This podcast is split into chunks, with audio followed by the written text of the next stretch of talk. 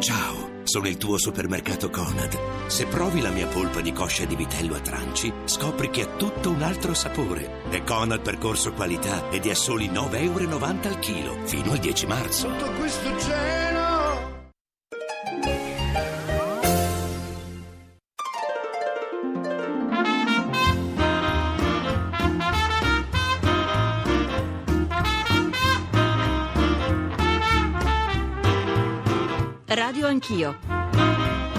L'attualità in diretta con gli ascoltatori.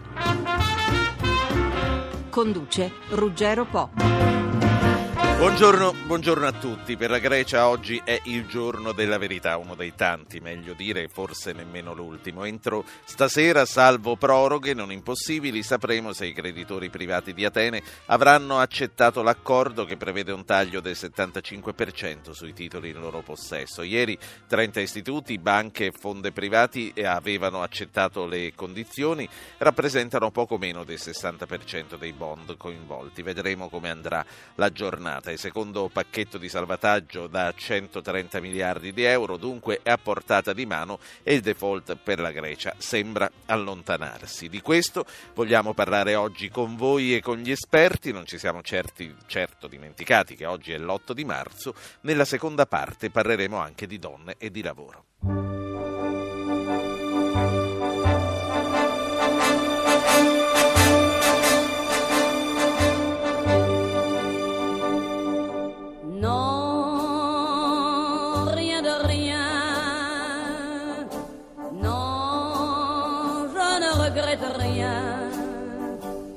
Ni le bien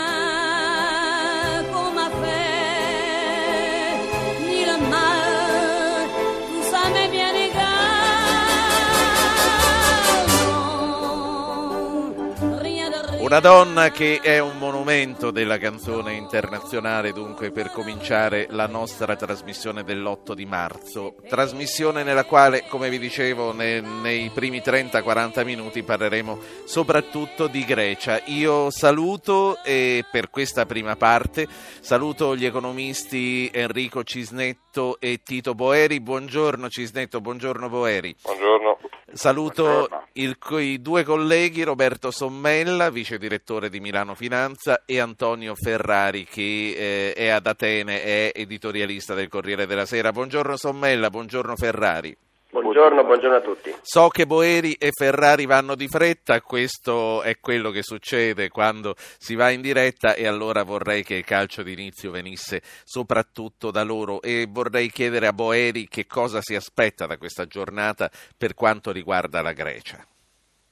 Mi sembra che gli ultimi dati sull'adesione eh, al progetto di ristrutturazione del volontario del debito siano incoraggianti, siamo arrivati al 58% di adesioni, quindi si è vicini alla soglia del 75% e penso che questo sia già stato scontato in parte dai mercati ieri.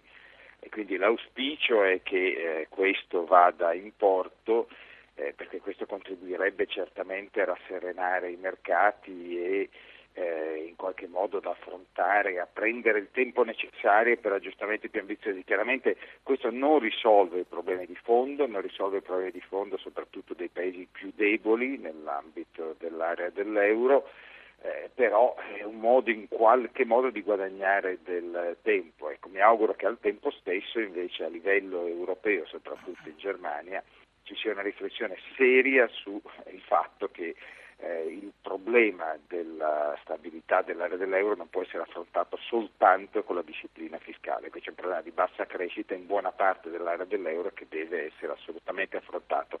E i dati sono preoccupanti perché l'intera area entra, sta entrando in recessione alcuni paesi hanno davvero una recessione molto pesante, per cui purtroppo l'Italia.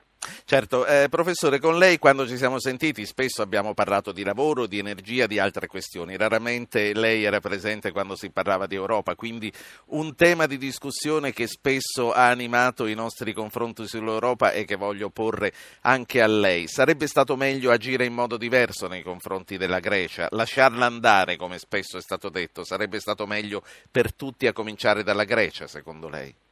Ma io penso che nei confronti della Grecia bisognava avere un atteggiamento diverso, nel senso che bisognava capire che i problemi della Grecia sono dei problemi di fondo strutturali che non possono essere risolti semplicemente con interventi eh, pesanti sul lato del bilancio pubblico, eh, perché a breve questi hanno portato la Grecia ad una recessione pesantissima e quindi si entra, ci si avvita in un circolo vizioso in cui eh, vengano richieste manovre sempre più ambiziose, sempre più forti dal punto di vista dei tagli della spesa e degli aumenti delle tasse, l'economia eh, crolla e a quel punto anche quegli obiettivi non vengono raggiunti.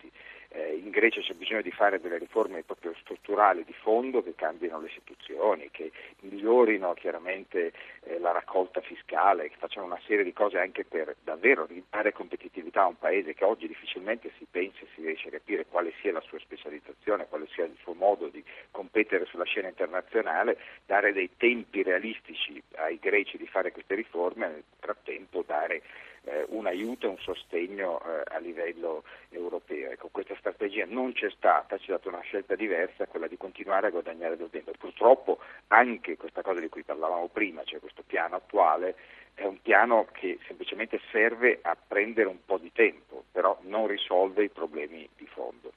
Professore, io la lascio alla sua giornata, spero di averla presto, dicevo sia per parlare di lavoro, la prossima settimana sarà inevitabile farlo, sia per parlare della ripresa del lavoro, del rilancio del lavoro, anche in relazione a quello che sta succedendo in Piemonte, alla TAV, al rigassificatore di Brindisi e a tutto il resto. Io la molto saluto. Volentieri, molto volentieri parliamo anche della questione della partecipazione femminile degli asili nido perché bisogna parlarne anche non solo l'8 marzo.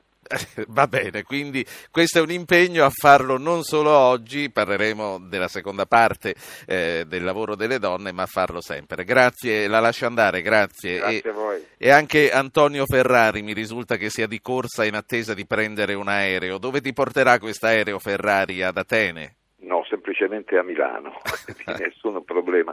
Ecco, eh, volevo dire, beh, mi sembra perfetto l'intervento di Boeri, eh, volevo dire, aggiungere una cosa, una piccolissima cosa. C'è una notizia positiva che ha proprio dato alla radio poco fa e c'è una prospettiva non del tutto positiva. La notizia positiva è che da 58 si è arrivati quasi vicini, almeno così diceva la radio, al 65%. Quindi il traguardo del famoso 75%, 75% che garantirebbe l'accordo ma con la necessità di un ulteriore diciamo, eh, condizione coatta per arrivare circa al 90%, beh, la notizia positiva è che comunque un altro piccolo passo avanti è stato compiuto, anche se non sarà facile compiere l'ultimo, anche perché ci sono associazioni, penso persino anche all'ordine dei giornalisti greci e al, ai fondi appunto eh, raccolti da, da, alcuni ordini professionali che non intendono partecipare a questo piano di salvataggio di swap.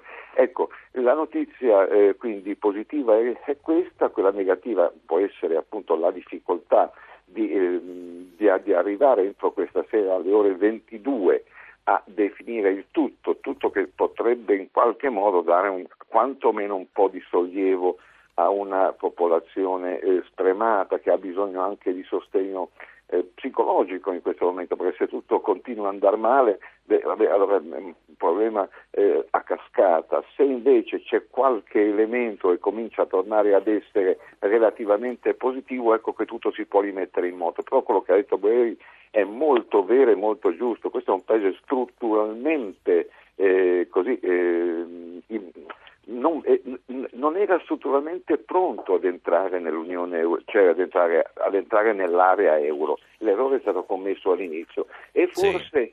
Io credo che anche da parte dell'Europa, mi riferisco soprattutto a Francia e a Germania, ci sia stato un atteggiamento, dire, decisamente egoista, non soltanto perché Francia e Germania avevano eh, così, la gran parte del, dei bond eh, greci in giro per il mondo e questo la dice lunga anche sul loro desiderio in qualche misura speculativo. Però se si fosse intervenuti subito, già due anni fa, con eh, una terapia un po' più eh, mirata si sarebbe Certo. impedito il, diciamo, il rotolamento al quale abbiamo assistito, questo è un, è un dato di fatto. Antonio Ferrari ha un collega che meglio di molti di noi conosce eh, Atene e conosce la Grecia. A- ad Atene c'è ottimismo per l'esito di questa giornata e lo chiedo sia a livello istituzionale che a livello popolare.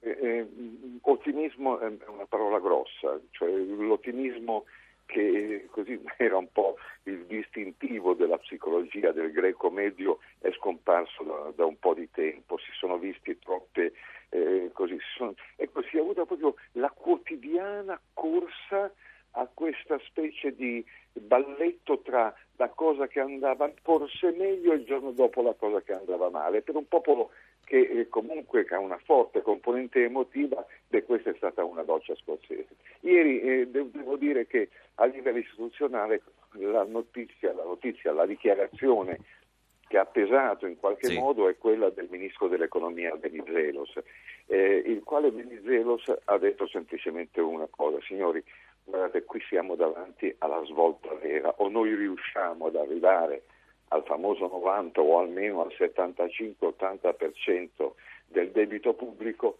oppure chi non ci vuole stare sappia che nel futuro ci sarà uno zero enorme, che significa, significa non ci saranno i soldi neanche eh, per quel Sì. minimo di cui abbiamo parlato. Antonio Ferrari, grazie per essere stato con noi a questo punto e buona giornata, buon lavoro. A Grazie, questo punto grazie.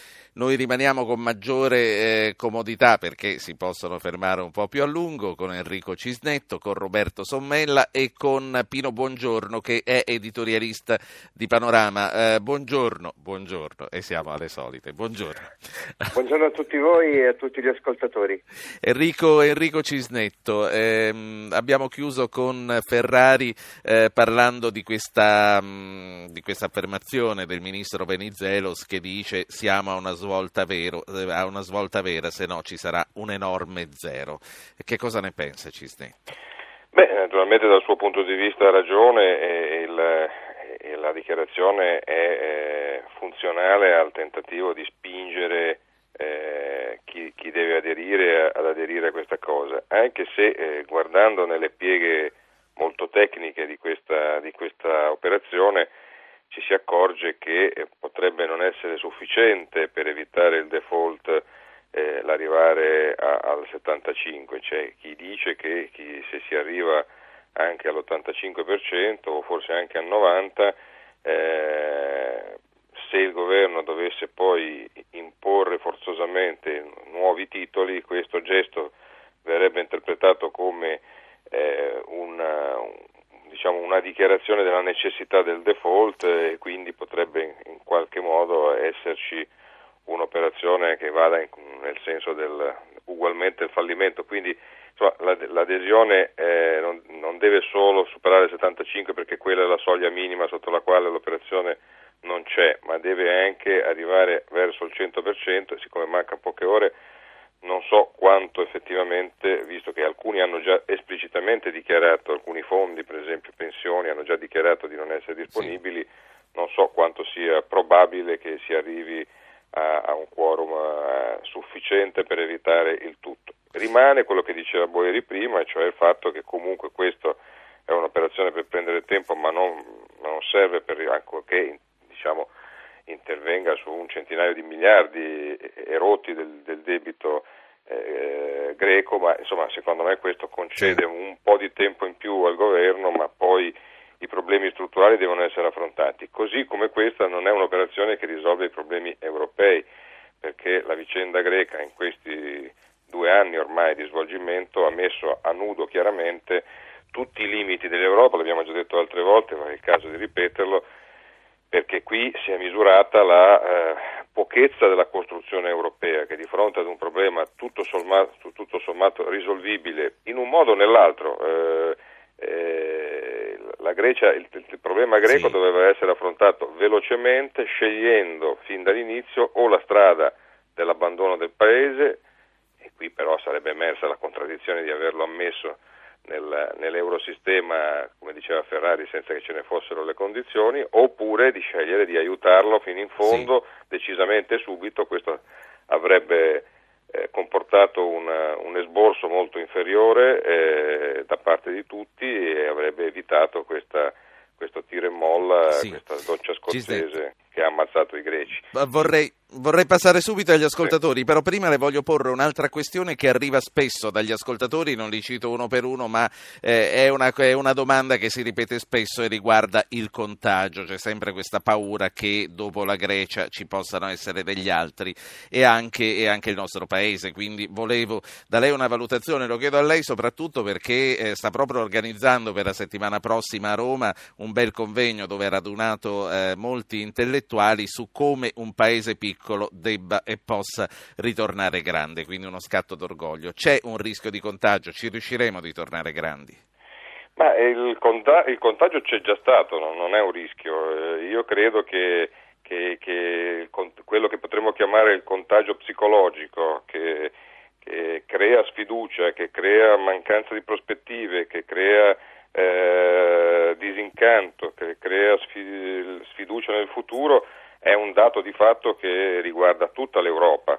Non credo che ci sia poi naturalmente i caratteri nazionali eh, giocano una parte fondamentale, quindi ciascun paese ha il suo DNA per carità e quindi c'è chi eh, nelle avversità reagisce più facilmente, chi, chi, meno facilmente, però complessivamente oggi direi che l'Europa è un, un continente sfiduciato che deve ritrovare eh, le chiavi del proprio futuro cominciando anche proprio dalla, dalla, psicologia perché l'Europa è comunque rimane una delle aree se non l'area più ricca del mondo rimane un, un patrimonio di, di, ricchezza e di cultura e di potenzialità enorme il problema è che nel momento in cui non si ha una prospettiva non si ha un sì. progetto per il futuro tutto diventa più difficile. Allora. Quindi ciascuno di noi deve ritrovare le chiavi del, del, proprio futuro. Sentiamo Andrea che chiama da Acquiterme e poi facciamo commentare la sua telefonata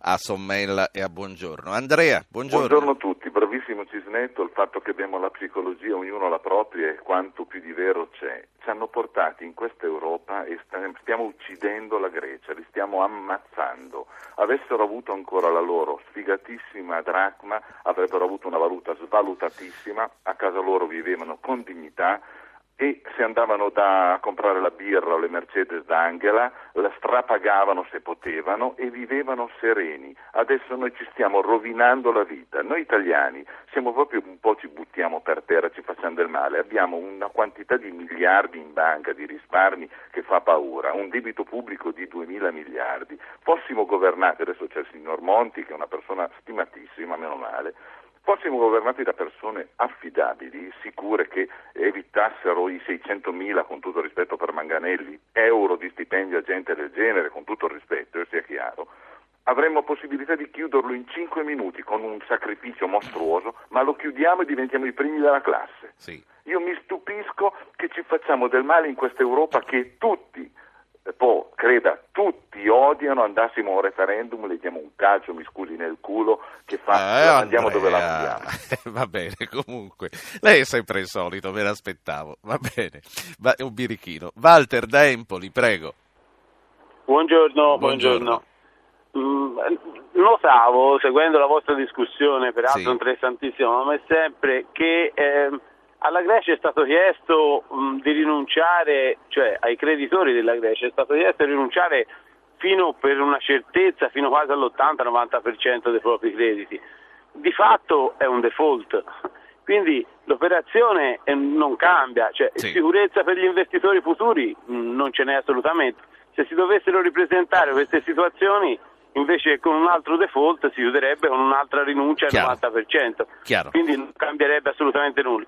Voglio dire, come diceva l'ascoltatore intervenuto prima, che l'Europa non esiste, di fatto non esiste, è meglio pensare ognuno per sé, perché se la Sassonia fosse stata qualche problema grave, sicuramente la Germania sarebbe intervenuta, mentre sì. Germania e Francia, a quale titolo non abbiamo capito ancora che comandino in Europa, hanno ben deciso di ridurre la Grecia a, a, a niente. Io non Grazie. credo che i greci insomma, accetteranno volentieri. Grazie Walter.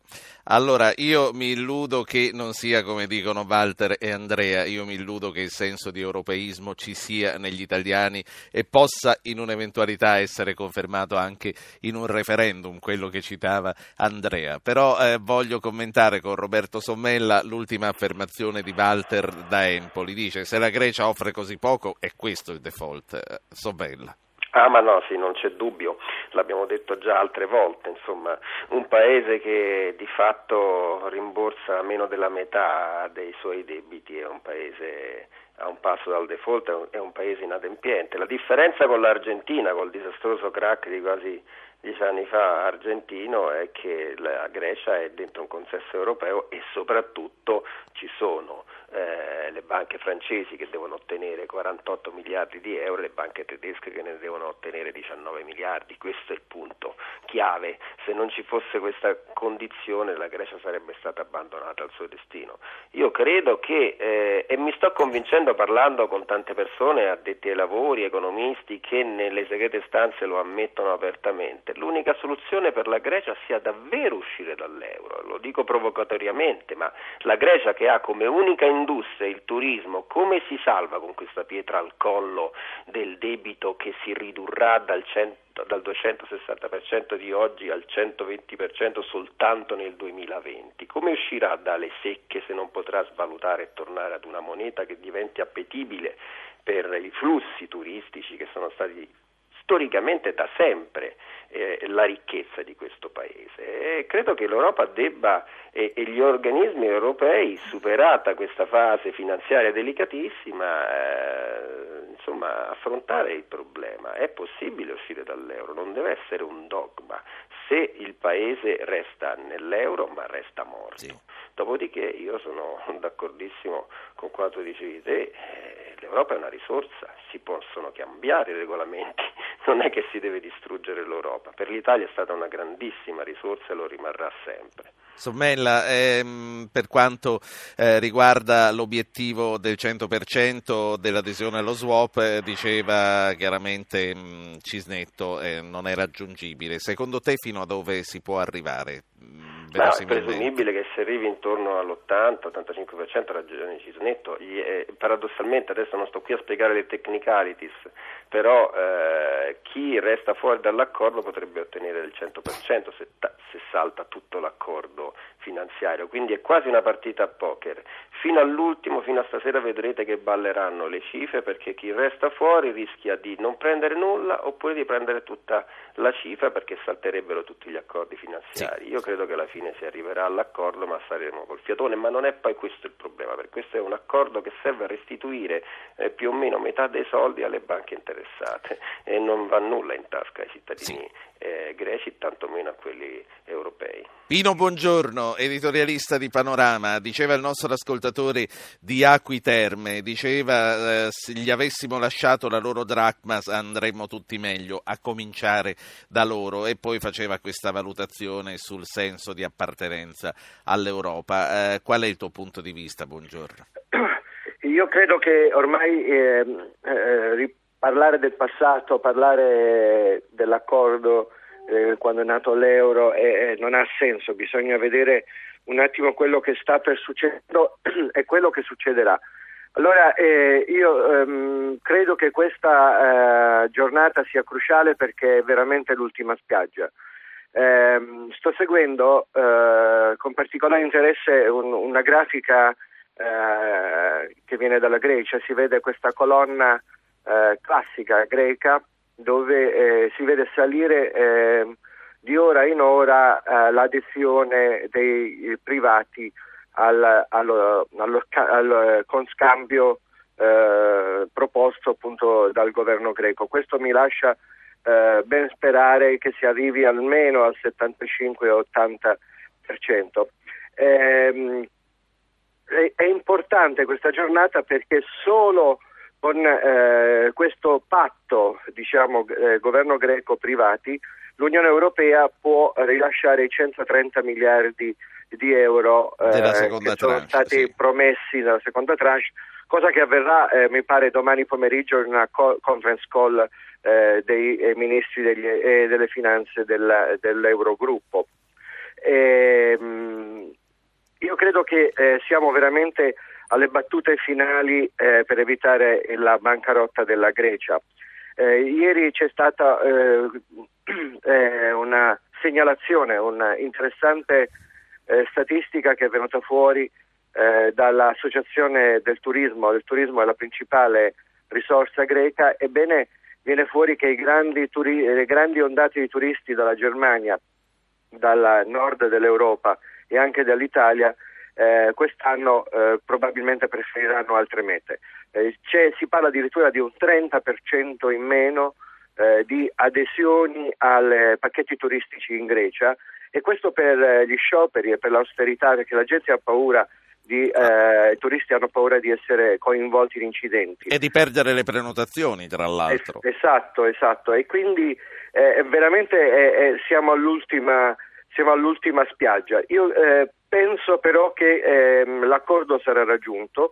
Se l'accordo sarà raggiunto più i 130 miliardi che arriverebbero già da lunedì, ecco, questo, tutto questo eh, potrebbe far tirare un sospiro sì. al governo soprattutto in vista di appuntamenti che sono ancora più importanti. Eh, diciamo che la Grecia e siamo al quinto anno di recessione, ma gli ultimi due anni sono stati anni vissuti eh, con ultimatum quasi settimanali. Eh, ci sono le elezioni ai primi di maggio in Grecia e, e la, la, disaffezione dell'opinione sì. pubblica nei confronti dei partiti è a livelli massimi, quindi io posso aspettare qualsiasi cosa. Uh, ieri addirittura sono scesi in sciopero i, i secondini perché denunciano il pessimo stato delle carceri.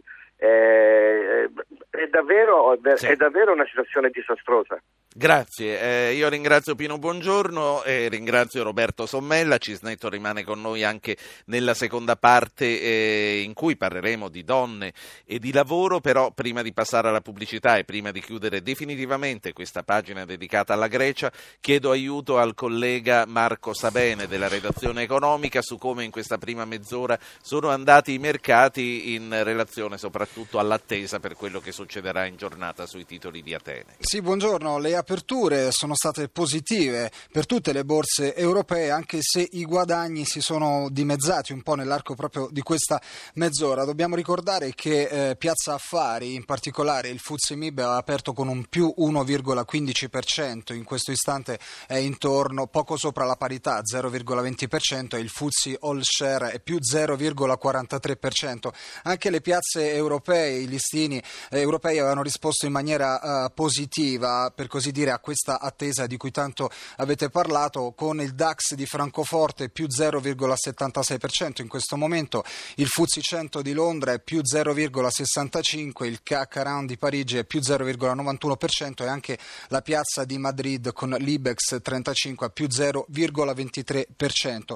L'attesa uh, cresce sempre di più, dobbiamo annotare soltanto una cosa, che in queste ore le pressioni maggiori sono rivolte a quel 14% in più che è in mano a titoli di diritto internazionale sui quali il governo non ha giurisdizione ed è la cosa che non convince poi molto i mercati. Sugli altri sì. il ministro dell'economia Venizelos ha già fatto sapere che se sarà necessario attiverà la famosa clausola collettiva che permetterà il taglio automatico del valore. Ecco, queste sono un po' le notizie eh, di, di, proprio degli ultimi minuti. Grazie. Grazie a Marco Sabene, 50 secondi di pubblicità e poi ritorniamo insieme con Enrico Cisnetto e con altri interlocutori per parlare di donne e di lavoro. No,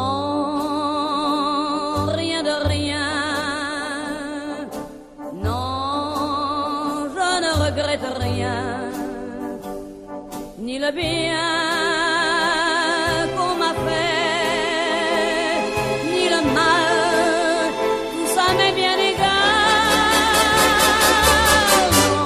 800 05 0001 per intervenire, questo è il nostro numero verde, 335 699 2949 gli sms, se ci lasciate un numero eh, vi richiamiamo, magari il numero verde lo trovate occupato. E poi c'è la pagina Facebook che è Radio Anch'io, Radio 1 Rai. Enrico eh, Cisnetto, passiamo a parlare di donne e di lavoro, ma vorrei eh, con una piccola cerniera passare eh, riflettendo sulle ultime cose dette sulla Grecia e soprattutto sugli aggiornamenti che abbiamo sentito dalla borsa e su questa affermazione del ministro Venizelos che dice se no passiamo al piano B. Beh, eh, diciamo quello che si diceva prima, cioè che la, la, preoccupazione, ma direi quasi la certezza ormai che, non si raggiungerà una, una, una cifra piena e, e, sotto il 100% rimarrebbe comunque una, una, serie di problemi anche di natura tecnica per cui eh, potrebbe scattare quel meccanismo, ma naturalmente è un meccanismo che bisogna vedere se, se è accettabile, lì potrebbe aprirsi una controversia giuridica internazionale, è accettabile che possa essere imposto a, a soggetti di diritto non greco, eh, io credo di no e quindi da questo punto di vista siccome la quota di, di titoli eh, che dovrebbero eh, diciamo, accettare questa decurtazione nel rimborso sono, sono esteri, è una quota non enorme ma comunque un pezzo significativo di questa, di questa operazione, quindi si tratterà di capire che cosa succederà. Questo a, a dimostrazione del fatto che si è arrivati a questa estrema razio più per stanchezza che non con la lucidità sì. di un progetto che, che, si aveva in testa. Vorrei anche aggiungere, perché ho sentito prima, eh, direi per l'ennesima volta, eh, perché si sente spesso e non soltanto dagli ascoltatori di Radio Anch'io, questa affermazione eh, del fatto ma ognuno torni a casa propria con la propria moneta che si risolvono i problemi. È ovviamente una tentazione, come dire, comprensibile. Per certi versi nel caso della Grecia ci sono anche delle motivazioni tecnico-economiche, come diceva Sommella, che possono far pensare che sarebbe più facile una soluzione eh, per la Grecia tornando alla dracma, anche se quel facile bisognerebbe metterlo con, tra molte virgolette. Però il tema che, che bisogna, di cui non bisogna dimenticarsi è A, che la Grecia è andata allegramente, addirittura truccando i propri conti certo. del bilancio dello Stato verso questa situazione, quindi non è che i, i greci sono il, un soggetto passivo che ha subito le angherie altrui. Eh, io ho posto il problema anche di natura democratica del fatto che, che la Grecia potesse eh, avere, dovesse avere il diritto di fare una propria scelta e che non c'era nessun altro che potesse imporgliela proprio perché non esistendo gli Stati Uniti d'Europa non c'è un soggetto sovranazionale che può imporla, ma questo non toglie che, ci, che esista sì. una responsabilità della Grecia molto netta. E poi l'altra cosa è che eh, di fronte alla eh, diciamo, constatazione che, che l'Europa non c'è o ce n'è troppo poca, la, la, conclusione non deve essere allora torniamo indietro, la conclusione è allora facciamo quel che manca, cioè facciamo gli Stati Uniti d'Europa. Enrico Cisnetto, oggi è l'8 marzo, quindi parliamo eh, di donne. In momenti di crisi, come dicevamo prima, aspettando che un paese possa ritornare grande, in momenti di crisi chi ci rimette, le prime a rimetterci sono sempre le donne. È un luogo comune o è una triste realtà? No, è un, è, un, è un dato che emerge da, da, da, dalla statistica oltre che dall'osservazione a occhio nudo.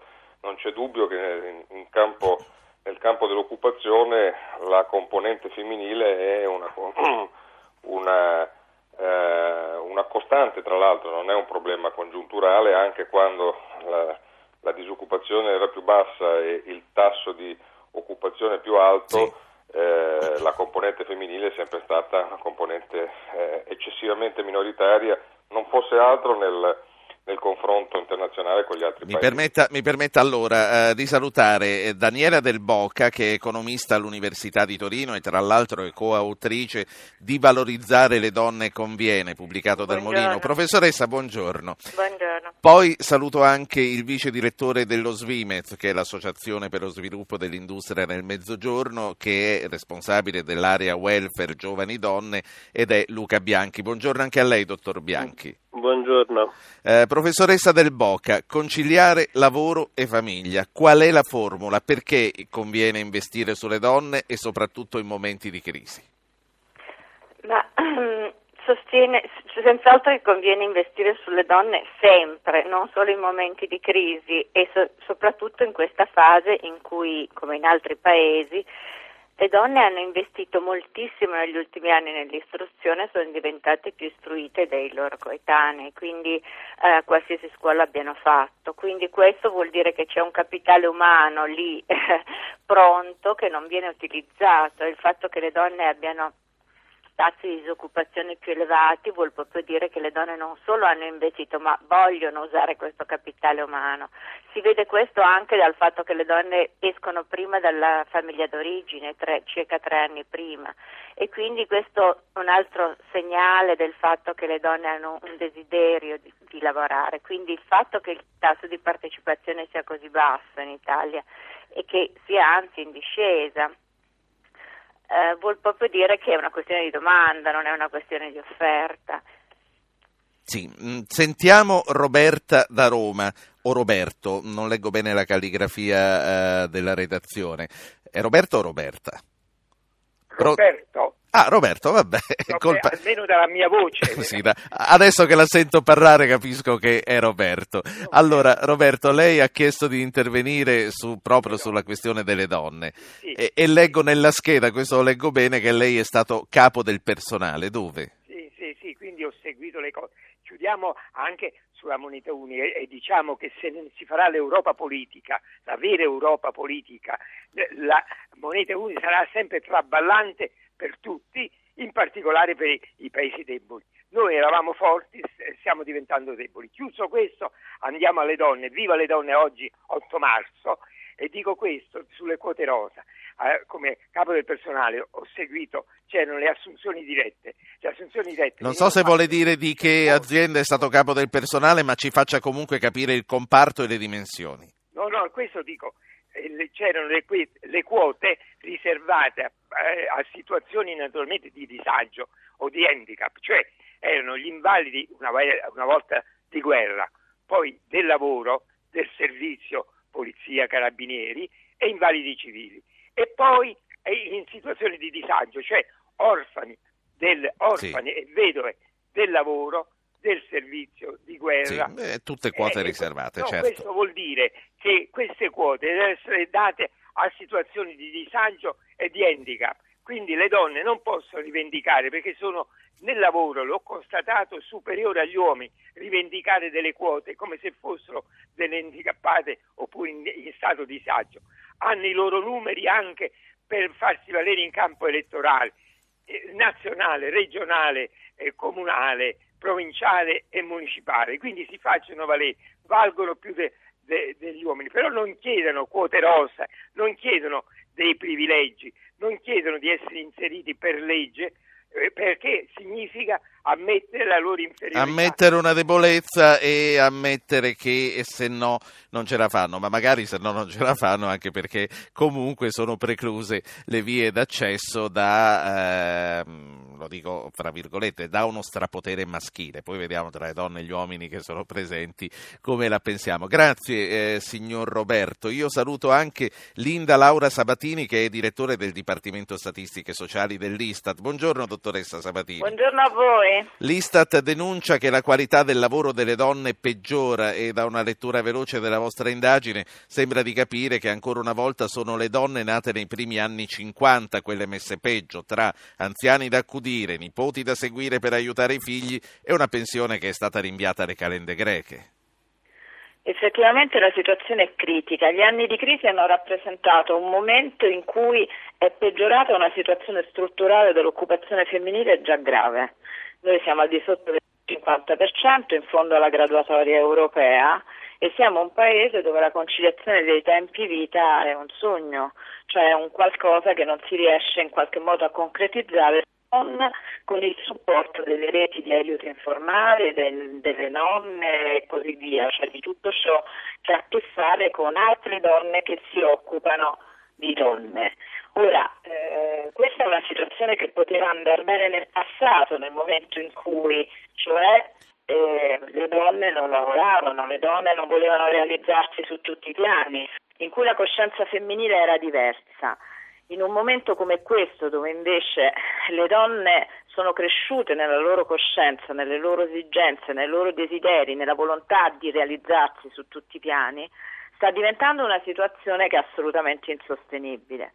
Il lavoro sta peggiorando da un punto di vista qualitativo perché cresce durante la crisi, oltre al calo di occupazione femminile che c'è stata, è cresciuta la componente di part-time involontario, quindi non quello scelto per conciliare i tempi di vita, ma quello scelto dalle aziende, magari per organizzare i propri orari di lavoro, come nella grande distribuzione, certo. in modo più adeguato alle proprie esigenze, quindi non alle esigenze delle donne o degli uomini, oppure anche perché sono diminuite le professioni tecniche eh, e anche le professioniste, eccetera, durante la crisi, mentre sono aumentate le badanti, le collaboratrici, il lavoro non, non qualificato. Quindi, oltre al calo secco del numero di occupate, c'è un problema di qualità del lavoro che è andata peggiorando in una situazione in cui già sì.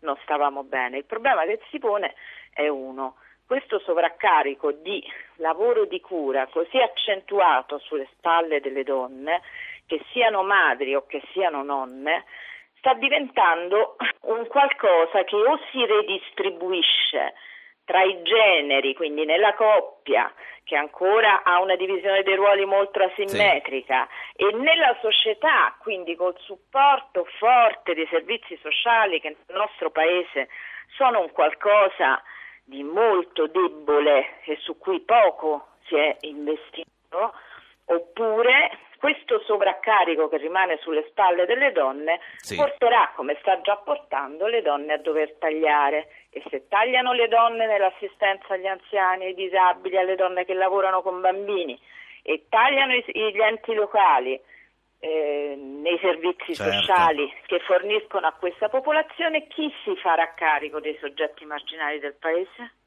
Dottoressa Sabadini, io la lascio andare subito, ma prima lei avrà sentito l'ascoltatore che ha parlato, le vorrei chiedere una sua valutazione sull'opportunità e sull'utilità delle quote rosa. Questo ascoltatore diceva, ma come? Se, una, se, un individuo, che sia uomo, che sia donna, si sa fare valere, non ha bisogno di nessuno che lo protegga e che gli spiani la strada.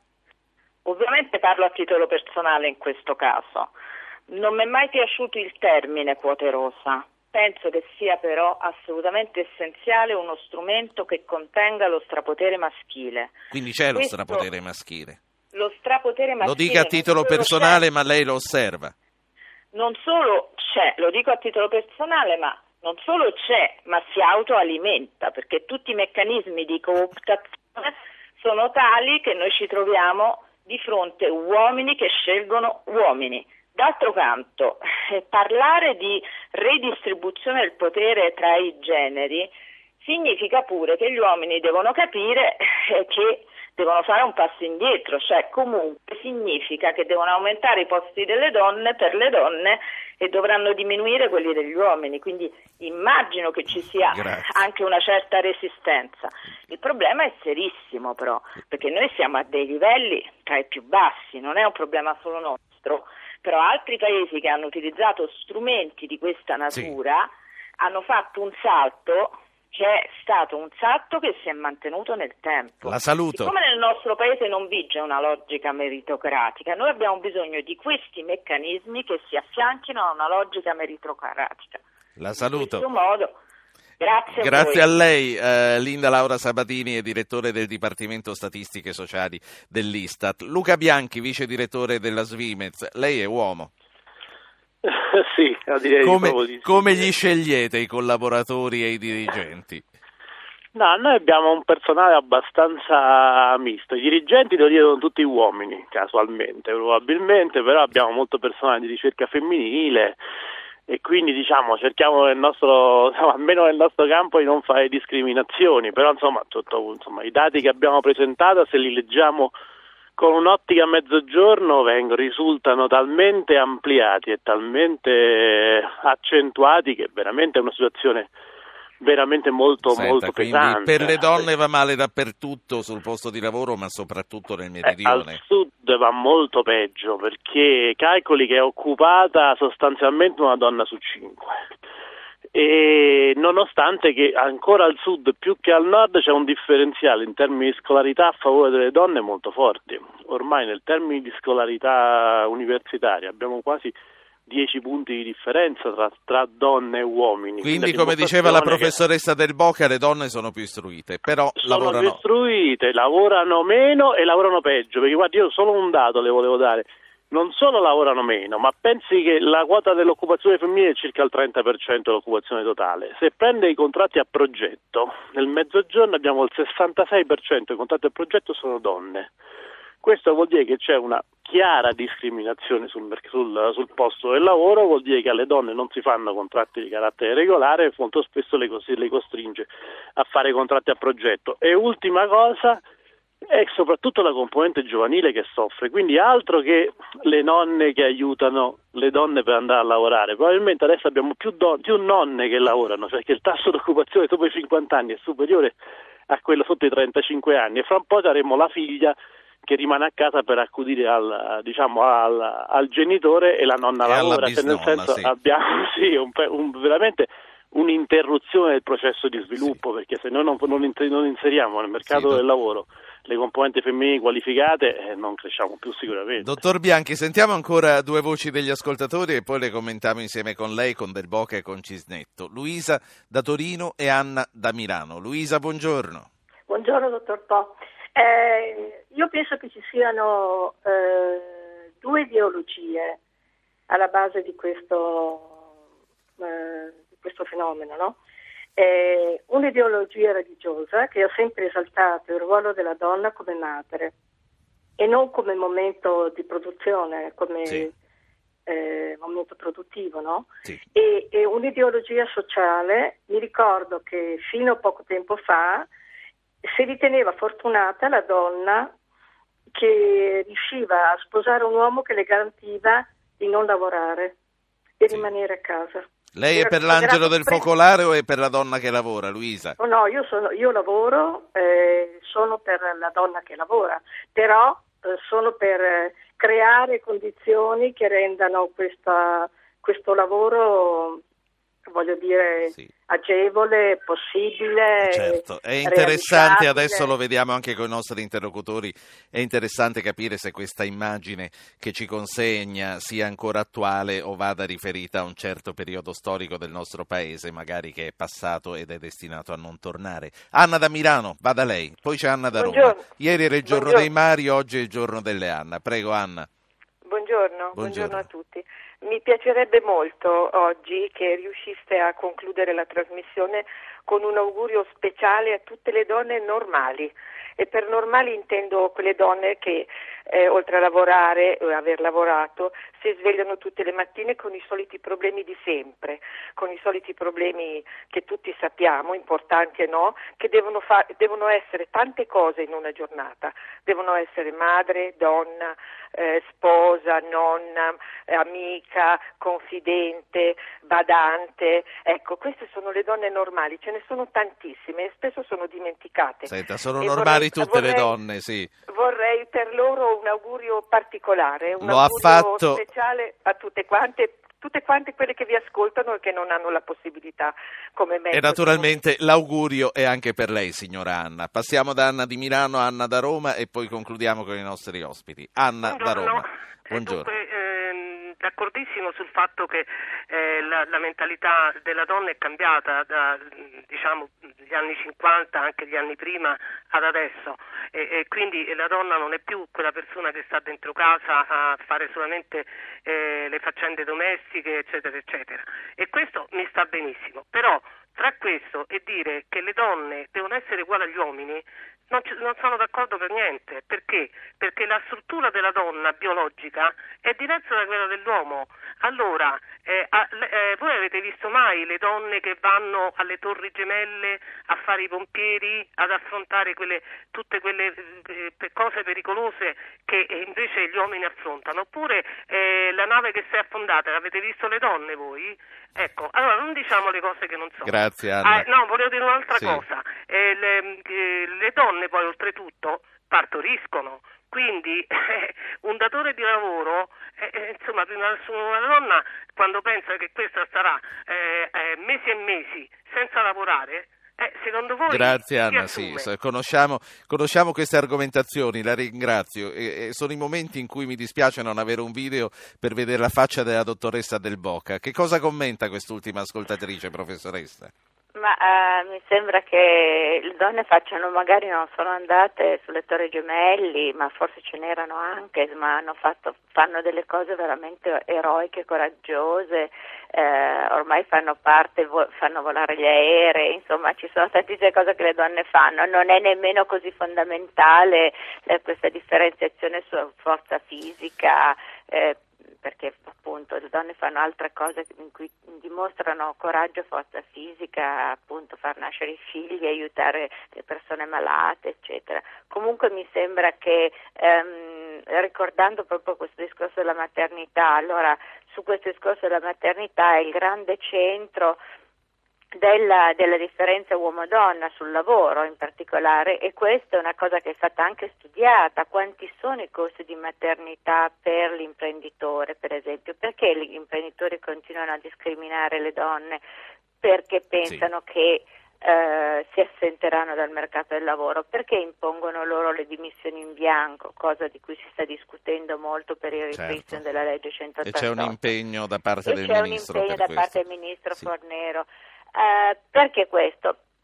Perché è così costoso? In realtà non è così costoso, c'è una ricerca fatta dalla Bocconi di recente che fa vedere che i costi della maternità, essendo che sono pagati principalmente dall'Inps, sono dei costi abbastanza limitati, ci sono sì dei costi di organizzazione, perché chiaramente vanno sostituite. Sì. Sì, no, le, le chiedo di concludere perché vorrei nei tre minuti che mi restano sentire anche Cisnetto. Sì, eh, grazie. Ehm, a questo punto Cisnetto, e lo chiedo sia a Cisnetto che a Bianchi, ehm, sulla, mh, sulla- sulle difficoltà di assumere una donna che la- che la- di assumere una donna che può andare in gravidanza, che può diventare mamma con tutti i problemi che ne conseguono, eh, Ma che sollevava, guardi, sì.